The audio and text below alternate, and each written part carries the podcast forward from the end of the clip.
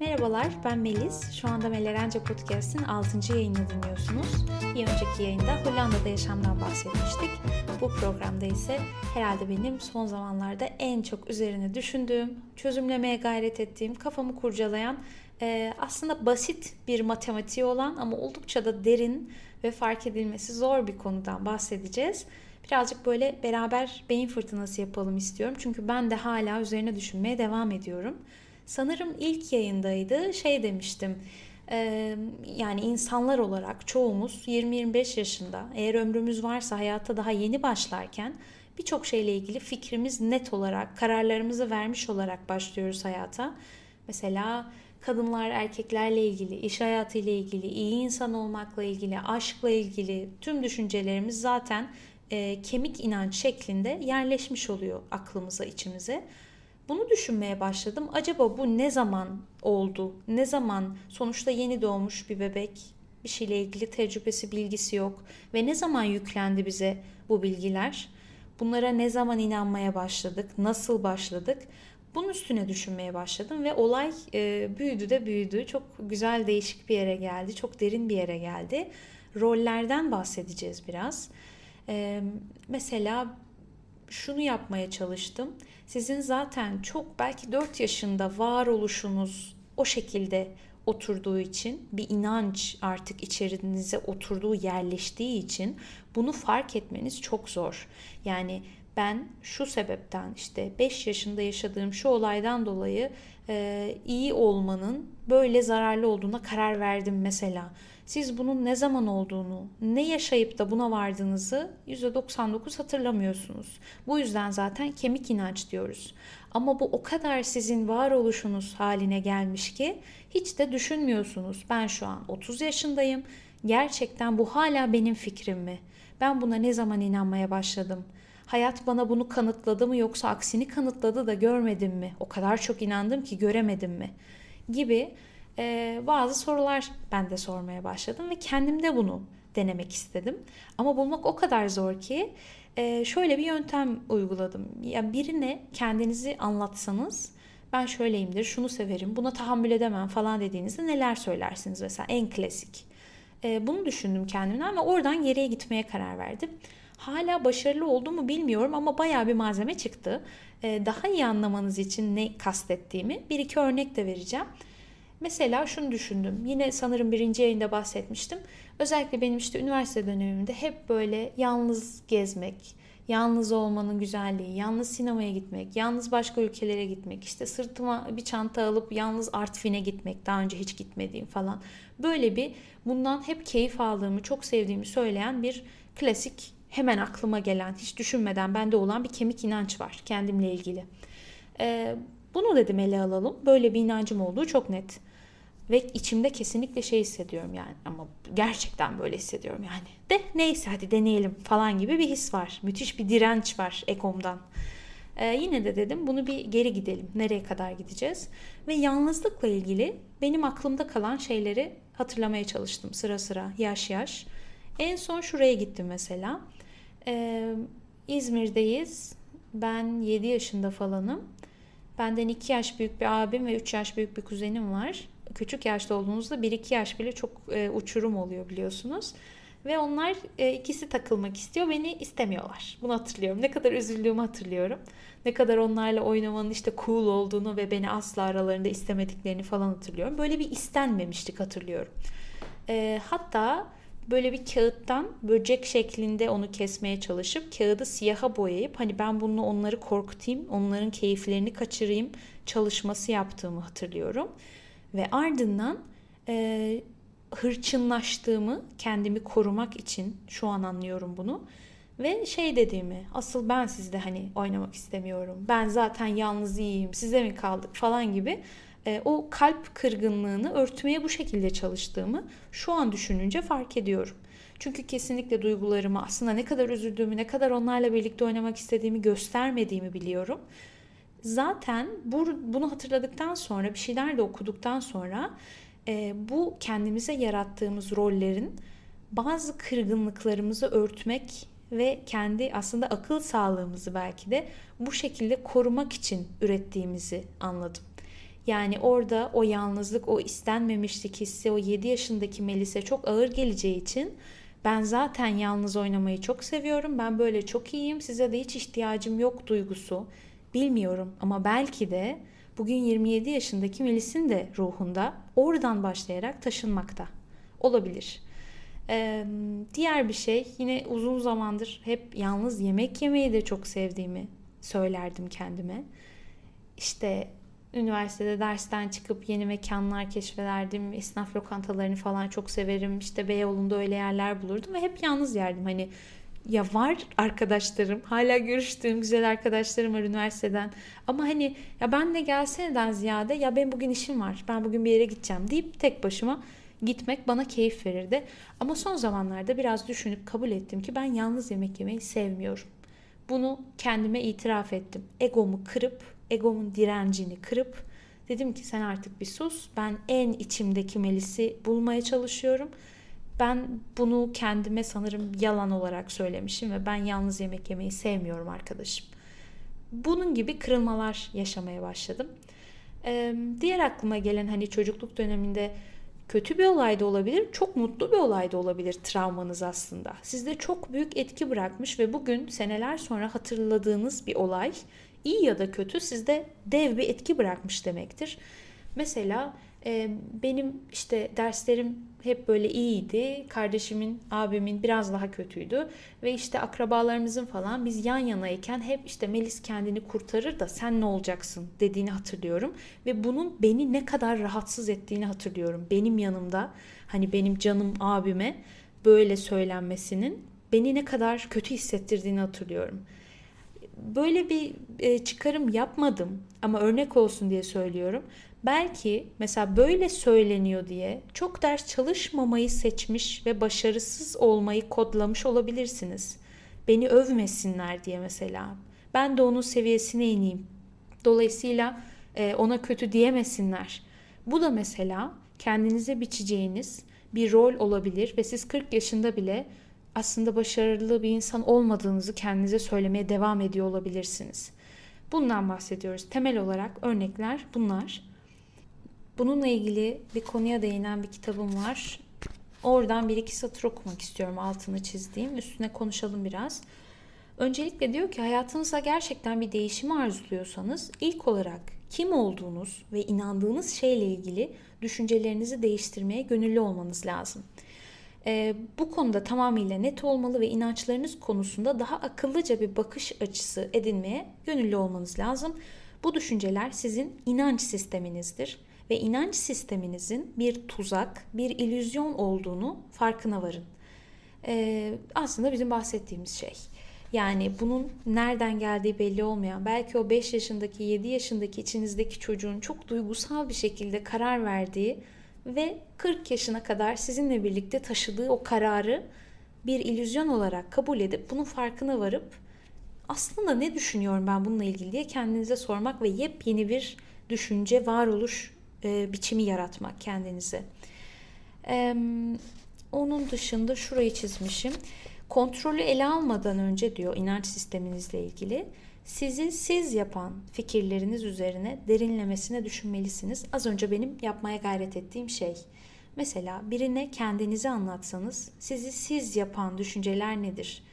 Çünkü dediğim gibi bunu tespit etmek çok zor. Onlara o kadar sıkı sıkı inanıyorsunuz ki doğruluğuna onu sorgulamak, o evreye varmak oldukça güç olabiliyor. Bu nedenle kendinize bunları sorun. Sizi siz yapan fikirler nelerdir? Ben buna hayatta tahammül edemem. Ben yalanı sevmem. İşte e, ben insanların atıyorum tek eşli olduğuna inanmam falan filan. Yani sizin çocukluğunuzda annenizle babanızla yaşadığınız şeyler, mesela babanız annenizi aldattıysa anneniz daha baskın, babanız daha e, her şeye izin veren, çok bulaşmayan karakterse ya da tam tersi.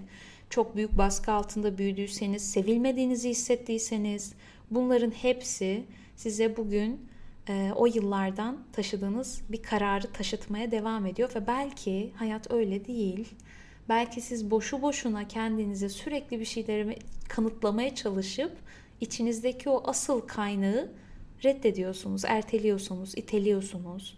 Buradaki amaç bu yani. asıl kendinizi sizi keşfetmek için o küçük çocuğun sırtınıza yüklediği rollerden fark edip bir bir kurtulmak ve kendi sizi, gerçek sizi e, bulma yolunda ilerlemek. Bu bir süreç istiyor. Mümkünse bir uzman yardımı da alabilirsiniz. Şöyle bir çocukluğunuza dönüp oraları bir temizleyip geri gelebilirsiniz. Bence herkesin ihtiyacı olan bir şey.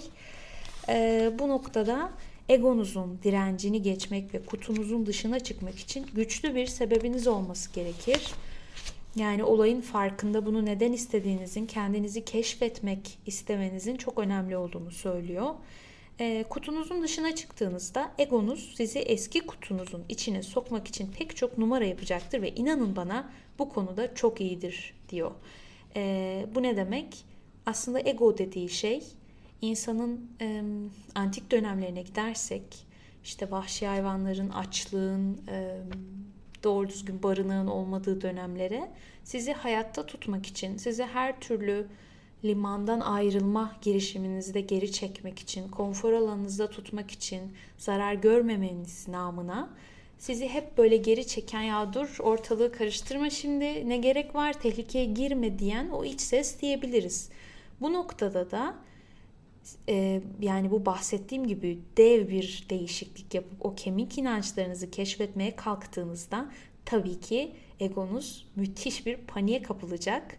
Ne oluyor diyecek. Nasıl bir uyanış bu? Ya bırak ne karıştırıyorsun diyecek ya. Yaşa işte böyle devam et. Diğer bir örnek hikayede 7 yaşındaki bir çocuğun annesi işten eve geldiğinde onu sinemaya götüreceğini söz verdiğini Annesi geldiğinde evin çok dağınık olduğunu, çocuğun evi çok dağıttığını, annesinin sinirlendiğini ve ben kuzeninle sinemaya gidiyorum, sen burada kalıp evi temizleyeceksin dediğini söylüyor. Çocuğun buradan çıkardığı ders ben annemi çok sevdiğim halde bu kadar çok sevdiğim bir insan bana böyle yaptıysa kadınların dürüst olmadığına inandığına karar veriyor ve bir ömrü kadınların dürüst olmadığını kanıtlamaya çalışarak geçiriyor bilinçaltında aslında ve hiç tesadüf olmayarak aşağı yukarı yaşadığı tüm ilişkilerde de dürüst olmayan kadınlarla bunları tespit etmekle e, hayatını geçirmeye devam ediyor. Yine çok genelleyeceğim ama mesela e, annesi babasından şiddet gören bir çocuk, bunu gören, bu durumdan nefret eden bir çocuk, bir kadın mesela genelde kendisine şiddet uygulayan bir erkekle evleniyor. Yani çok genelliyorum. Ama bu tarz hikayeler çok çok var. Sanki o inanç insanı bir şekilde takip ediyor. O bakış açısı, o kanıtlama isteği, bilinçaltındaki o arayış, seçme duygusu bir şekilde insanın peşini bırakmıyor. Bu yüzden de o rolleri doğru şekilde ayıklayıp kurtulmak, daha sağlıklı roller edilmek sandığımızdan çok daha önemli bence. Ee, burada bununla ilgili küçük bir formül var. Bu hayatta hangi rolü oynamayı seçiyorsanız o yönde hareket edersiniz. Bu çok basit bir mantık. Bunda bir sihir yok yani. E, bu rolü kendinizi korumak ve kırılganlığınızı saklamak için kullanırsınız. Rolünüz olmayı seçtiğiniz kişidir. Böylelikle aynı şekilde bir daha asla incitilmezsiniz. E, dolayısıyla özellikle kırıldığınız ve bunu gizlemek için bir şey kanıtlamaya çalıştığınız girişimlerinizi düşünün diyor çocukluğunuzdaki. Rolün nasıl oluştuğuna gelirsek çocukluktan artık çıktığınızda basit ve belki de önemsiz bir olay sizin hayat modeliniz olacak şekilde bir sonuç çıkarmaya itti ve biri duygularınızı incitecek bir şey söyledi ya da yaptı. Bu yüzden de inanç sisteminiz çatırdadı. Yaşadığınız bu üzüntü verici deneyimin sonucu olarak da hayatla ilgili yanlış bazı sonuçlara vardınız. Bu çıkarımınızda sizin sabit gerçeklik kavramınız oldu diyor. Bu varsayımı temel alarak kim olacağınıza ve hayatla nasıl baş edeceğinize karar verdiniz. Fakat bu yalnızca bir çocuğun bakış açısıyla verilmiş anlık bir karardı. Durup bir dakika düşünün ve şunun farkına varın. 4 yaşındaki bir çocuğun yarattığı gerçekliğin Luna Parklardaki atlı karıncaların yaptığı gibi iniş ve çıkışlar arasında sıkışıp kaldınız. Peki ya çocukken yaşadığınız bu olayın önemini yanlış yorumladıysanız ve yanlış bir sorun çıkardıysanız? Oynadığınız bir rol olduğunu kabul etmekte problem yaşamanız, oynadığınız bu rolün sizin artık varoluşunuz olmasındandır. Oynadığınız bu rolün bir rol olmadığını düşünmek ise bu durumda bir hata olacaktır çünkü gözünüze perde indirebilir. İnanın bana hayatta oynadığınız bir rol var. Çünkü hepimizin var ve bu oynadığımız rol gerçek sizi gizler. Rollerle uğraşmamızın sebebi budur diyor. Yazarın az önce bahsettiği atlı karınca örneğinde şu şekilde açıklıyor. Bir rolü oynamak atlı karıncaya binmeye benzer. At yukarı çıkıp aşağıya inerken atlı karınca döner durur. Her bir yukarı çıkış ve iniş sizin ruh halinizdeki değişim gibidir. Atlı karıncanın her bir dönüşü ise sizin bu rolü oynarken yarattığınız aynı sonuçların daima birbirini tekrarlamasıdır. Atlı karıncadan inene kadar da bu deneyimleriniz değişmeyecektir. Ve yine bir diğer ve bence birçok insanın hayatının bir döneminde sahip olabileceği, edinebileceği bir rol. Ben aptalım rolü.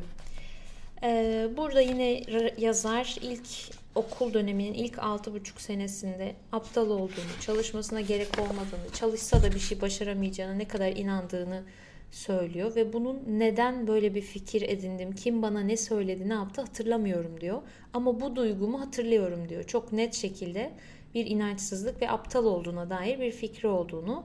Sonra e, bir yerde öğretmeni kendisini övüyor ve bu onu bir çeşit e, bir dürtü oluyor değişmesi için.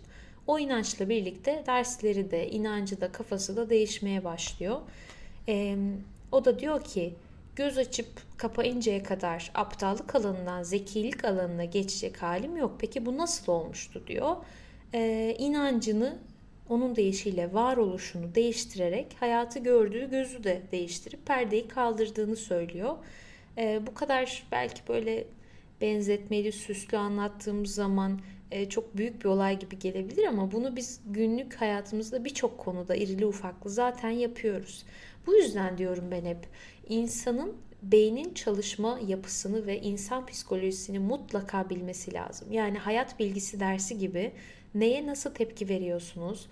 İşte e, bu ilkel insanın hangi özelliklerini hala taşıyıp neden bazı konularda böyle ani tepkiler, ani duygu çıkışları, inişleri yaşıyorsunuz? Bunların hepsinin bir cevabı var. Dolayısıyla bunları okuyup öğrendikçe kendinizi ve sisteminizi de daha iyi tanımaya başlıyorsunuz. O yüzden benim e, okumayı en çok sevdiğim şeylerden biri. Size de muhakkak tavsiye ederim o yüzden. Ee, ve şöyle demiş, siz rolünüzü oynamaya devam ettikçe tekrar ve tekrar aynı aptal sonuçları yaşarsınız. Oynamakta olduğunuz rolü açığa çıkarmak için kendinize neyi kanıtlamaya çalıştığınızı sorun demiş. Ee, bu noktada benim aklıma hemen şey geliyor. Mesela özellikle çocuklara yani ister 2 yaşında olsun, ister 8 yaşında, ister 15 yaşında çok şey yapıyoruz Mesela yaramaz, yaramaz bu. Niye yaramazlık yapıyorsun? Ya çocuk bir süre sonra diyor ki hani herhalde yaramazım yani. Zaten bu şekilde beni adlandırıyorlar, kabul etmişler. Demek ki ben bunu kabul edeyim. Demek ki öyle. Bu çok sevdiğim annem, babam, arkadaşım, halam neyse bana bunu söylüyorsa demek ki ben hakikaten yaramazım. Özellikle çocukların e, işte şakayı, gerçeği, kelimelerin derinliğini ayırt etme yetileri henüz olmadığı için gerçekten bir çocuğun bakın neler konuşuyoruz yani 30-40 yaşına geldiğindeki hayatını siz küçücük bir çocuğa davranışınızla, sözlerinizle etkileyebiliyorsunuz. Korkunç bir şey yani. Çok güzel kullanılırsa müthiş bir şey. Aksi takdirde korkunç bir şey. Dolayısıyla e, özellikle bu yaramaz kelimeleri işte sen anlamıyorsun, akılsızsın, tembelsin, eyvah eyvah bir insanı tembel bir insana dönüştürebilirsiniz tembel tembel diyerek. Ya da belki bu insanın karakterine göre bu onu o kadar rahatsız eder, o kadar damarına basar ki bir ömür tembel olmadığını kanıtlamaya çalışarak geçirir. Gerçekten çok başarılı olur bu yüzden çok çalıştığı için ama özünde mutsuz olur çünkü hep bir kanıtlama çabası, hep ben öyle değilim, ben öyle değilim. Başkalarının duygularına değer verme çabası, kendini hiç aramadan geçen bir ömür. Velhasıl kelam e, dikkat etmek lazım. Özellikle çocuklarla nasıl konuştuğumuza. Aynı şekilde derler ya bir şeyi 40 kere söylersen olur diye. Büyük insanlarla da hani yetişkin hayatında da konuşurken e, insanları etiketleme konusunda çok dikkatli olmak lazım. E, gördüğünüz gibi küçücük yani çocuktur anlamaz denen yaşlardan itibaren aslında yetişkin dönemindeki düşüncelerimiz, duygularımız yerleşmeye başlıyor. Ee, kitapta da dediği gibi ben hayatta neyi kanıtlamaya çalışıyorum, neyi kanıtlamak benim için önemli diye çok samimi bir sohbet edin kendinizde. Yine kendinizi nasıl tanımlarsınız, kendinizi tanıtın deseler ben şöyleyim böyleyim neler söylersiniz bunu bir düşünün, geri gidin. Ee, çocukluğunuzdan hatırladığınız en eski anılara gitmeye gayret edin ve onu neden unutmadığınızı kendinize bir sorun. Nerede sizi etkilediğini. Dediğim gibi mümkünse bir uzmandan yardım alın. Bunlar sizi çok daha büyük bir iç huzura kavuşturacak, çok daha temiz görmenizi sağlayacak. İlişkilerinizi, kendinizi, insanlığı çok önemli şeyler bence. Ee, çocukluk çok garip bir dönem. Ben bu kadar önemli, kıymetli olduğunu bilmezdim yani. Bu kadar olduğunu bilmezdim. Bu kadar belirleyici olduğunu bilmezdim. Kendi üstünüzde düşünmeyi, e, çalışmalar yapmayı hiç bırakmayın derim. E, dolayısıyla bugünün konusu, düşüncesi de bu. Benim aklımda dediğim gibi hala düşünmeye, kendimi analiz etmeye, çabalamaya gayret ettiğim bir konu hala. Lütfen kendinizin e, sorumluluğunu, rollerinizin sorumluluğunu alın. Özellikle bilerek ya da bilmeyerek, farkında olarak ya da olmayarak kurban rolü oynuyorsanız hayatta, hep bir şeyleri suçluyorsanız, hep birilerini suçluyorsanız, çok aksi yönde örnekler dolu yani gerek Türkiye gerek tüm dünya. Lütfen tekrar düşünün. İçinizdeki gücü, potansiyeli, başarma gücünü, hayal etme gücünü küçümsemeyin gerçekten çok özel özel bir potansiyel yatıyor içinizde. Kendinizi bu rollerle yanlış bir şeye inandırmayın ve biraz düşünün bakalım anne babanızla ya da bakım vereniniz kimse, kiminle büyüdüyseniz neler yaşadınız, ne hissettiniz, o küçük çocuk ne hissetti, neye inandı. Bugün her şeyi, hayata bakışınızı, mutluluğunuzu güzel yönde değiştirebilecek şeyler bunlar. O yüzden buna vakit ayırmanızı öneririm nacizane. Benim de yapacağım şey bugünlerde kesinlikle bu olacak. Ee, böyledir. Bir sonraki bölümde görüşmek üzere. Dilerim daha önce düşünmediğiniz bir kapı açabilmişimdir aklınızda. Kendinize çok çok iyi bakın. Güzel mesajlarınıza, sözlerinize tekrar çok teşekkür ederim. Görüşmek üzere en kısa zamanda. Hoşçakalın.